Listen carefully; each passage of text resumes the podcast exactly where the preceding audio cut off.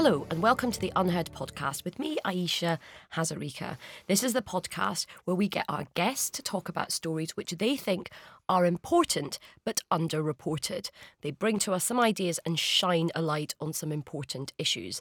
This week, I'm absolutely delighted to be joined by Douglas Alexander, Chair of UNICEF UK, and a former Labour Party Cabinet Minister, and Sunder Katwala, director of British Future think tank, which a think tank which looks at identity, integration, migration, and opportunity. That's a lot of stuff you're looking at, Sunder. You know, it's all busy. It's busy. It's busy, busy. Right. Well, thank to you. Um, thanks both of you for for being here today, Douglas. I'm going to start with you first. A very, very interesting topic, which is something that is really, I think, the issue of the day, but we don't really talk about it that much. Uh, yeah, I've been thinking this week about the issue of identity and why it's suddenly come to be such a dominating part of our public life. Uh, the BBC approached me earlier in the year and said, could I make a radio series that really tries to answer the question um, why, beneath all of the headlines, is there a deeper question of who are we? Are we British or European? Are we Scottish or British? How do we deal with the issue of anti Semitism that's re emerged in our public life? And so this week I concluded this radio series trying to make sense of why identity has, in many ways, overwhelmed a more traditional form of politics that's been focused on income. And in a way that, frankly, I didn't really anticipate when I made the series and did the interviews around Britain in July. That's become an even more dominating question in recent weeks. So it may not have been the headline this week, but I think it's a trend line that we're experiencing in our public life, those issues of identity coming to the fore. Well, it certainly felt that you know the the underlying issues driving whether it's Brexit, whether it's Trump in America, the general rise of populism. Underneath it all, it's not just the economics, but there's a cultural factor as well. The sense of identity politics, where do we belong? Communities changing the rights and the wrongs of that. Did you did you reach any easy conclusions? Well, the truth is, exactly as you suggest, Ayesha, there's a very live debate in the academic community at the moment as to whether the roots of populism lie in economics or in culture. And frankly, they lie in both. Yeah. Um, the truth is, there are many, many people who feel left out and left behind by the economy that we see in Europe and United Kingdom and the United States at the moment. But that's only part of the story. The other part of the story is a yearning for recognition, for acknowledgement. And in that sense, the radio series that I made involved going around the country and talking to people from street traders in Leicester to the Somali Welsh community in Cardiff and everyone in between. And, and the sense I had was that actually belonging for people in Britain today means two things. First of all, it means a sense of security. So people associate a sense of home with a sense of being secure. And that's partly economic security, but it's also physical security as well but also that people's sense of belonging comes from a sense of shared stories. Right. Stories that we tell together as a people and as a country. And in that sense, my conclusion after making this series was unless we find ways of giving people a greater sense of economic security and also develop better shared stories, then we're going to continue to see a politics that's characterised more by division and grievance than by togetherness and hope. One of the things that I was struck by listening to the um, to the series, you spoke to a, a market trader in Leicester, and she had said that this city had changed beyond recognition from when she was growing up, and um, a lot of people didn't speak English, and she found that quite sort of difficult, and she was very, very up, kind of angry about it. Now, you're from a political tradition which welcomes diversity, multiculturalism, how did you find that? How did you sort of navigate your way through with with her views, which are probably quite different from your views? Um, well, what was really interesting about that interview, we arrived in the market in the middle of Leicester. We had a researcher from the BBC had phoned up and got a couple of names that we could try and introduce ourselves, but we were literally the producer and I wandering around with a microphone talking to people. And the first woman that we spoke to was that woman who we aired at the beginning, which was really a cry of pain, saying the city's away to rack and ruin. I don't recognise the town and city that I grew up in. People don't speak English, all the things that you said. Once we'd spoken to her, we literally moved 10 yards along in the market to another stall where there was um, a kid maybe about the same age as my son, 14 or 15, with his mother. And we interviewed the mother and then we interviewed the son as well. The son wanted to go to drama school and was an incredibly inspirational kid. And the mother, who literally is 10 yards away from a woman who says everything about Leicester has got worse, said, I really love Leicester. I love the diversity. I love the changes that we're witnessing, whether it's the people or the food or the opportunities. And it was a really salutary reminder that two people could experience an almost identical set of external circumstances and process it in a radically different way. And I've thought a lot about those two women since we did those interviews. And I'm not sure, and it's just a conjecture, but I think it was partly that the kid who we met was so animated and excited about the prospect of his next steps. It was almost he was pulling his mother along in his wake of excitement about the possibilities of the future. And it seems to me that one of the big challenges that we have in Britain today is there are too many communities and too many towns which don't see themselves as part of the country's future. And if you want to make sense of a lot of the headlines around Brexit and other things, we need to give people an inclusive sense of belonging that gives them a degree of confidence that they're going to be far, part of the Britain that's becoming rather than part of the Britain that was. Yeah, no, it's interesting, and that it's interesting about you saying meeting the wee boy, but it's almost like the the wee boy you spoke to. He is the sort of outward looking, you know, future of this country, and this woman you spoke to, you know, probably a bit older and and stuff. Yep. Do you know what it kind of reminded me of? Which, and I think so much of our this really important discussion goes back, and Douglas, you will remember this famously because you were very close to Gordon Brown. The moment when Gordon met Gillian Duffy, and I think that was a seminal moment in British, not just politics, but kind of society as well, because you kind of had two world views really clashing up against each other. I will literally never forget that. I was um, working with others trying to prepare Gordon for the uh, second television debate that was due to happen. We had um, spent the night, I think, um, in Leeds or somewhere. We were um, uh, uh, outside of Manchester, and then the prime ministerial convoy was moving into Manchester. Alastair Campbell and I were in a car together behind uh, Gordon, who went off and and uh, met Mrs. Duffy. And Alastair and I were sitting in an Eat, uh, the restaurant in Manchester, and it was Blackberries in those days, not mobile phones.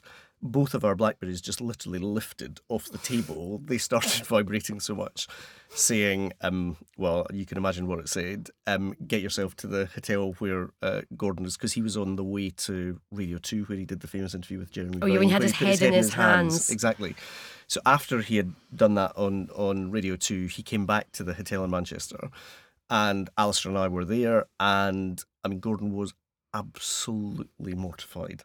And but do you think he? Do you think what should he have done? Or what well, I think I, I mean I think he had a very human reaction in the circumstances, which is he wanted to personally apologise to her, and and those of us around him realised very quickly that so deep was the mortification, and frankly he was live on national television twenty four or twenty eight or thirty hours later in the second television debate.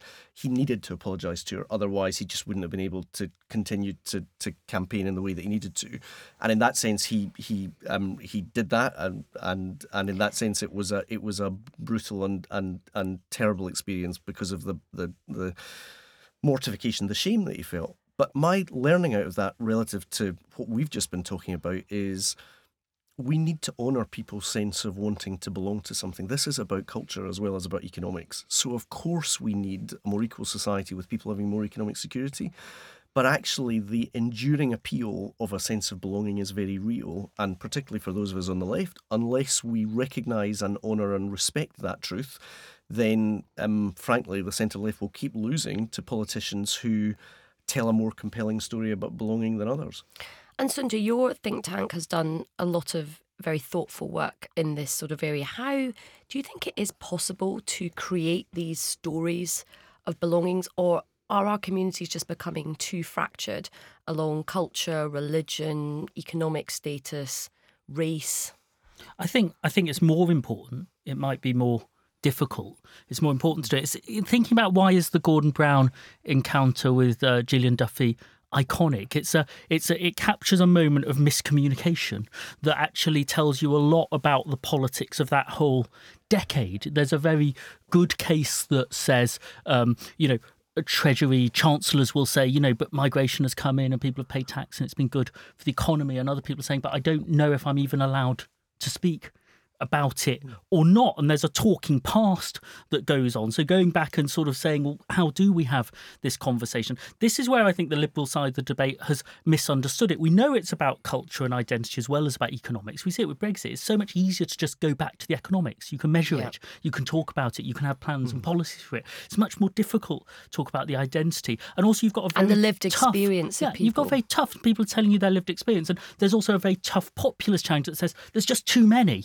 It's hmm. too much. They're taking things. They don't want to be like us. I'm not allowed to talk about it. I'm angry. And of course, politicians are trying to govern a country recoil from that anger. But what liberals then go and do is they make a they they miss the point about shared stories and they think well we better make the other argument back. Let's be pro diversity let's say it's not too many. People have mm. always come. Let's say they're paying in things. Let's say culture and diversity is great because the food's better. And what's interesting these are all parts of the truth that resonate at one market mm. stall and not another but they're all stories that say they are good for us they are good for us is still a them and us story. It hasn't tried to say, what are we going to do together to span So, that 10 yards and say, what are the shared So, stories we could have? in, in terms of those 10 yards, and I think you're absolutely right, I think the right um, and people who are very, very against immigration use stories, and they're often not really rooted in empirical evidence. The left always goes to um, facts and figures. Here's my spreadsheet. Yes, hello. Here's a graph, Yep. kind of thing. But how do you how do you build the sense of belonging with the the woman in the market stall who basically says, "I I don't like the my city because I don't I hear languages that I don't understand," and and with with the optimistic, forward looking, I love you know how do you build that? Are we being naive thinking we can build that I think I think we can.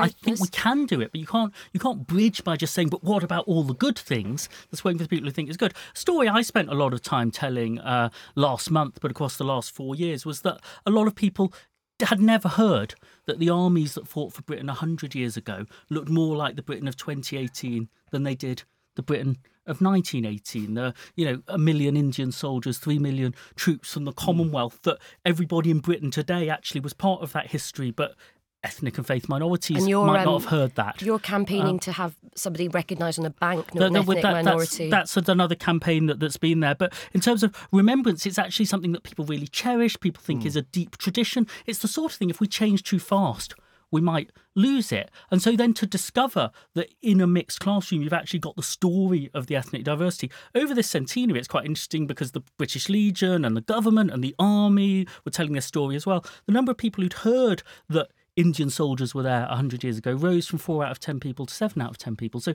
suddenly we've got a shared story that we that we didn't know we had. We've got a shared history that we didn't know we had. It's surprisingly reassuring if the people you think have just turned up actually are deeply in your country's history. Well, Douglas, thank you for for raising that. And um, Douglas's series is available um, on the on the on the BBC. It's very very um, interesting, and I do think that this is a, a topic that we all shy away from. Um, but it is actually, I think, the issue that is kind of undercutting all the bigger meta politics that's going on at the moment. So thank you, uh, Douglas. Now, Sunder, coming to your um, underreported story, not an underreported issue, but there's a particular thing within it that you think that we haven't focused on enough this week. So we're hearing more and more all the time, of course, about Brexit and might no deal Brexit happen. And we heard a lot about immigration this week with the white paper. The group I think we've really forgotten are the Brits in the EU waiting to hear what might happen and what no deal might mean for them. And while we were all focused on Westminster, the European Commission was bringing out its no deal plans. And the European Commission has always said we care about the Europeans of Britain and the Brits abroad. Citizens should be the first priority. But what their no deal planning says is. Um, you won't have any legal status the day after a no deal Brexit. And so we advise all of the governments to act as quickly as possible to put in place whatever they need to do to make that not the case. So it's a it's rather a it's rather a hands off approach to what is meant to be the first priority. And ironically, this group were the reason that Theresa May was very criticised for being very slow to make the guarantee here because we are meant to care about the Brits uh, abroad as well. We haven't done enough for this group. I think there is a solution to this. We made a deal last Christmas and told people they should be assured by the deal we made last Christmas that they can carry on their lives because the 28 governments have made a deal. Last the, Christmas, I gave you a deal. But the last Christmas, I gave you a deal. And this Christmas, we're still saying nothing's Very agreed nice till. you threw it away. Yeah, next uh, this year, this Christmas, we're still saying nothing is agreed till everything is agreed. Agreed. So maybe in three months' time, you'll have the deal. You'll have the reassurance we promised you.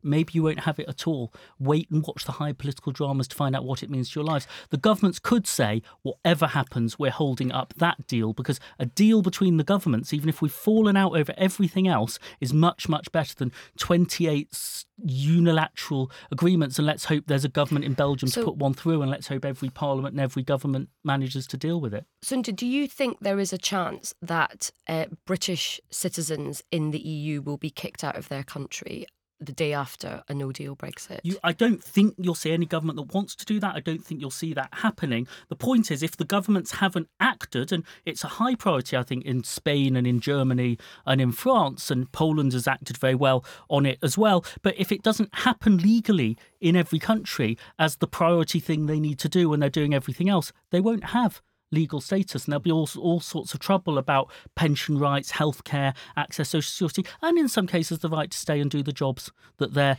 that they're doing. So there's been goodwill and warm words on every side you get past this christmas and warm words aren't enough without a Yeah, solution that tells people they'll be safe And Douglas, you were a former Europe minister. Do you have concerns? Um, I mean, we talk again. We, we focus a lot about EU citizens in this country, but what, what do you think about um, British people in Europe, and, and do you think they will be And actually, affected? um, there are uh, over a million um, UK citizens living elsewhere in Europe, and this is a time of real concern, not just for them, but for their families. Um, I talked recently to Niall Ferguson, the historian who's now based at Stanford, and he said one of the aspects of the immigration debate in Britain that we forget is that really up until the 1970s, Britain was a net exporter of people. Oh wow! And actually, yeah. there are very, very few families in the United Kingdom who, if you inquire into their family history, don't have relatives who travelled overseas, whether to the Commonwealth or elsewhere. So it's rather like the point that Sunder made earlier about how do you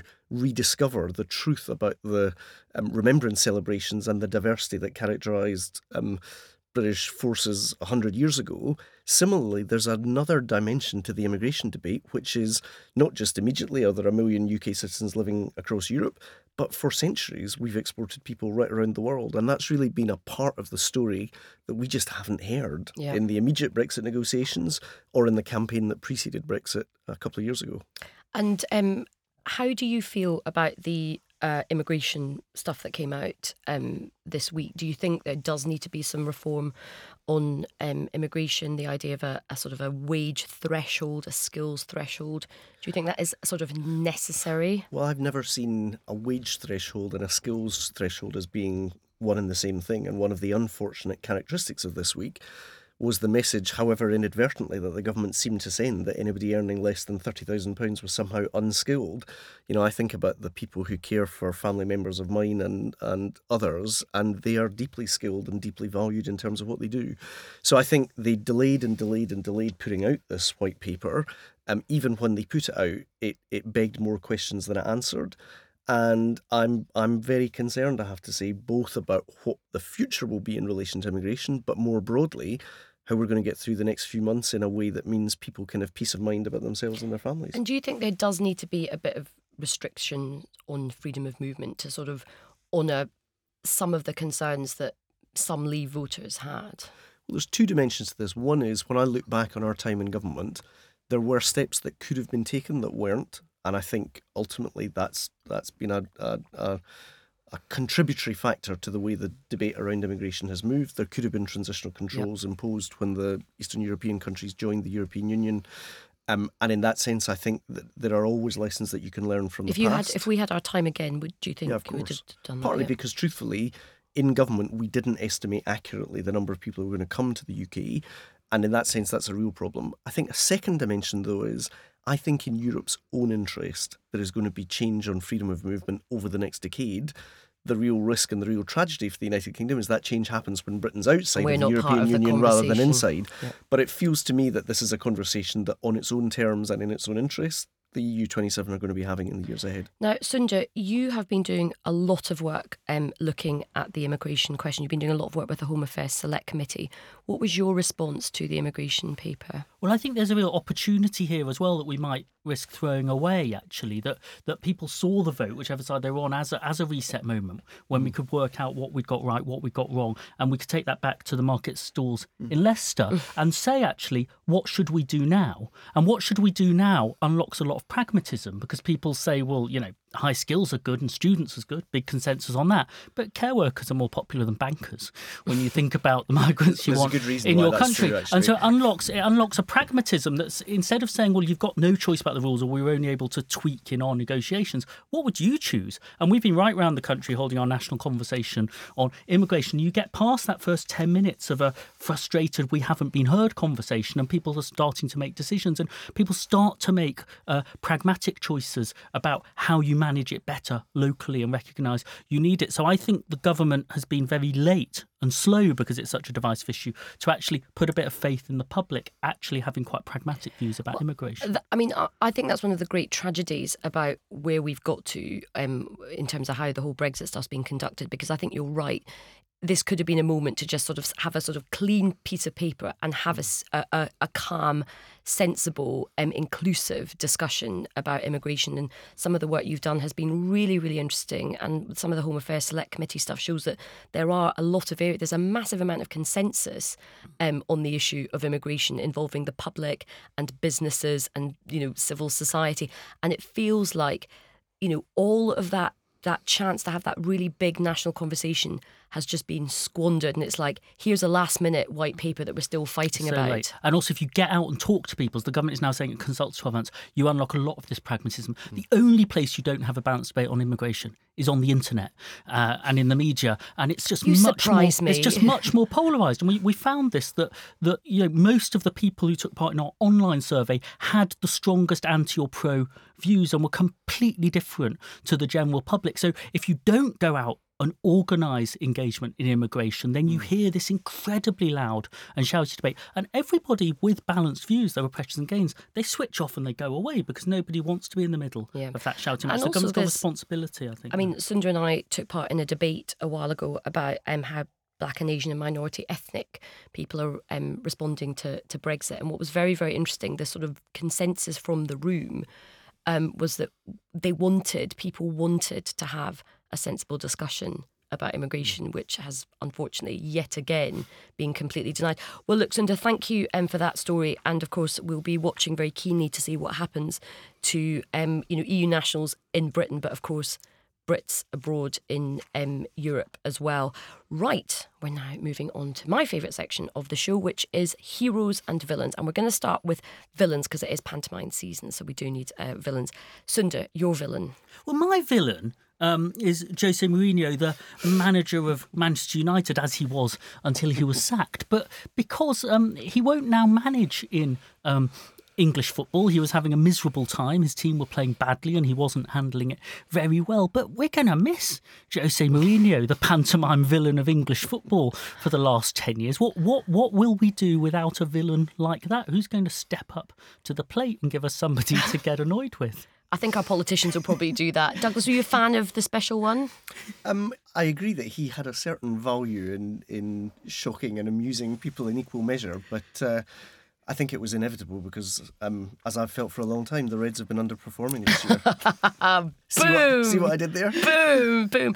Well, I'd say I have one thing in common with um, Jose Mourinho, apart from I've been fired and I'm very special, obviously. um, so he has a real penchant for fancy hotels, and he stayed in this hotel called the Lowry in Manchester for like almost 900 nights and racked up this massive hotel bill. And when I was working for Tony Blair in 2005, I stayed at that hotel as well. It was really nice. But also there was loads of celebrities. There was Kylie Minogue was there, Jerry Springer was there, and one night we managed to convince your Jerry's. natural home. Ah, well, this is these are my people. These are my people. This is why Brexit happened. This is why this is why the Labour Party why- got that's why- bankrupt. That's why the deficit happened by the sounds of it. But we went up to Jerry Springer and we asked Jerry Springer to come out and support Labour, and he did, and we were so pleased. But then Alastair Campbell totally vetoed it, which is probably for the best. So that's my uh, Douglas. Um, your villains of the week. Um, actually, rather more seriously, my villains of the, of the week are the men, and they were all men, who abused Anna Soubry while she was walking to undertake a television interview across College Green. Um, that's a patch of ground that I know very well from the time that I was in Parliament, and it, it the reason I think it's so worrying, we saw it with Owen Jones a couple of weeks previously, was it suggests the rising tide of not just abuse but physical threats in our politics. Of course, we saw the murder of Jo Cox um, in 2016, but none of us want a political discourse where if you disagree, you're an enemy rather than an opponent. And I have to say, when I saw that clip online, it was a pretty dispiriting end to the year because ultimately we need a politics in which we can agree to disagree, where we can respect each other even if we disagree with each other. And the idea that British politicians going about their work, whatever their views, should be subject to that kind of abuse and physical violence is not the kind of country that I recognise or that I want to see in the future. I mean, you've been in politics for a long time. Thanks very much. Yeah. You're looking very good on it, though. You're looking very good on it.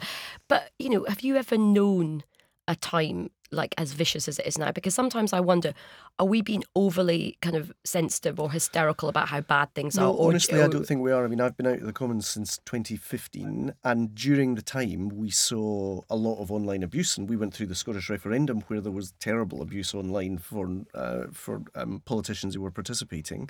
But when I talk to former colleagues who are still in Parliament they describe a level of physical threat to themselves and their family that I never encountered in yeah. 18 years in politics. And in that sense, I absolutely believe we're in a different space from where we were even three, four, or five years ago. And that's deeply troubling. I think it's partly what Sunder says about the inevitable polarization created by more of our politics happening online. But I think we all, whatever our political opinions, have a strong shared interest in saying that should have no place in our democratic you, life. You say that, but one of the things that I've been really depressed about as well is just I think tribalism, even amongst our elected representatives, is so high and it fuels a lot of this. So, for example, Clive Lewis tweeted out afterwards, almost kind of saying, haha, Anna Soubry, like, just remember who the real enemies are. It's not the left, it's, it's yeah. the hard right. I mean, that's not a helpful comment in terms of that is a fellow parliamentarian being physically intimidated, a woman being physically intimidated. I think you've just managed masterful British understatement. uh, no, I mean, seriously, we need to, if as Democrats, uphold the idea that actually we have more in common than what divides us. And we have a shared interest in speaking up for and standing with and expressing solidarity with politicians who are subject to physical threats or intimidation, whatever their politics you don't get a pass if it's happening to a Tory, you don't get a pass if it's happening to Labour. It should be called out whoever it's happening to. And Clive Lewis's tweet, I just thought was. Um, it, it said more about him than it did about the state of our politics. It's also a far cry from, um, I mean, one of your great political heroes, and indeed my political heroes, is somebody who was, you know, the greatest leader we never had, John Smith. And I mean, John Smith was rabidly anti-Tory yet had a ability to debate compassionately and very, you know, sharply. But, you know, it's do you think we'll ever get back to that time and that type of sort of political leader? Well, John was and remains my political hero in no small part for exactly the reasons you've described. Um, Donald Dewar at his funeral in Cluny Parish Church in Edinburgh said, um, John could start a ceilidh in an empty room.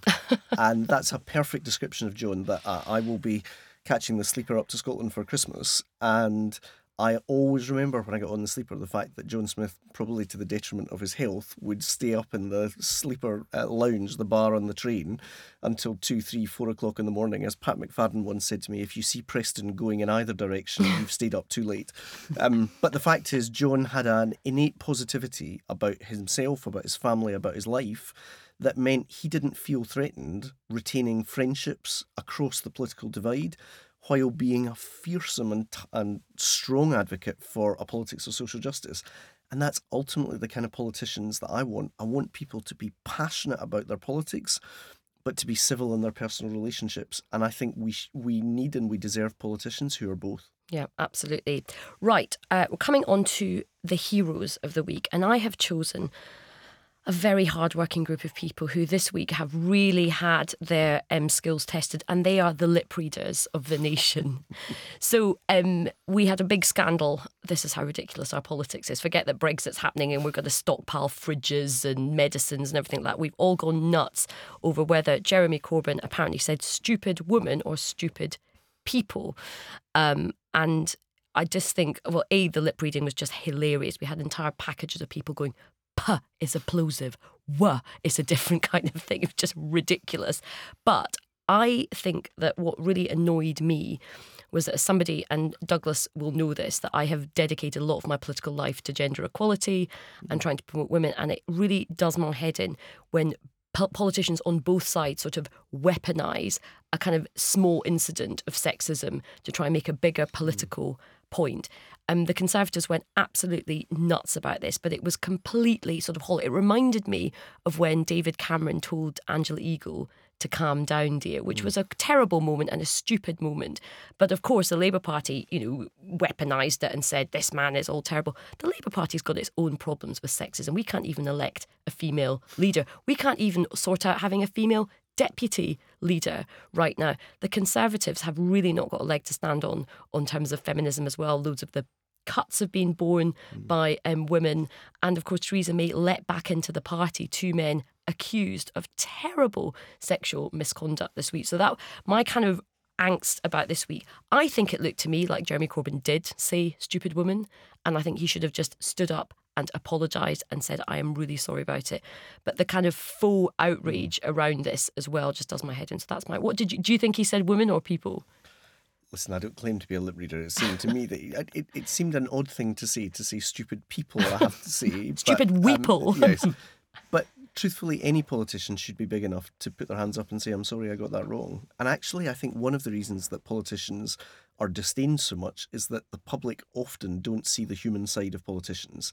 And in that sense, it's a very human reaction to sometimes make mistakes. We all make mistakes every week and every year of our lives. And in that sense, I think it was a, it was a, an opportunity not just to not have a phony political argument, but also just to show a human side and say, actually got that wrong. Well, I'm interestingly, sorry. on that, Barry Sheerman a couple of weeks ago was accused of making quite a sexist comment to Andrea Leadsom. And he stood up in the chamber the next day or and just made the most humble, honest human apology. And he said, actually, my daughters called me out on it. So I'm mm, here to apologise. Exactly. And, and you know what? It was done with good grace and yep. humour. And Andrea Leadsom accepted it. He said, I have learnt a big lesson from this. And I just wonder if why didn't Corbyn do the same thing? Sunder, what, what's your take on this ridiculous story? What what you see, I think, is a big clash between norms we all say we want to hold up and the partisan blinkers going on. And what I'd like to see more of us do is actually say consistency really matters here. You've only got standing to call out uh, bad behaviour on the other side and say I'm upholding anti sexism if you can show us that you did do it to your own team as well. One thing is just fighting the political battle. When you police it on your own side, you know, Boris Johnson has just been uh, told by the Conservatives nothing wrong with his comments about letterboxes and burqas. If you're calling out on your own side, it's brave, it's challenging, you're upholding the norm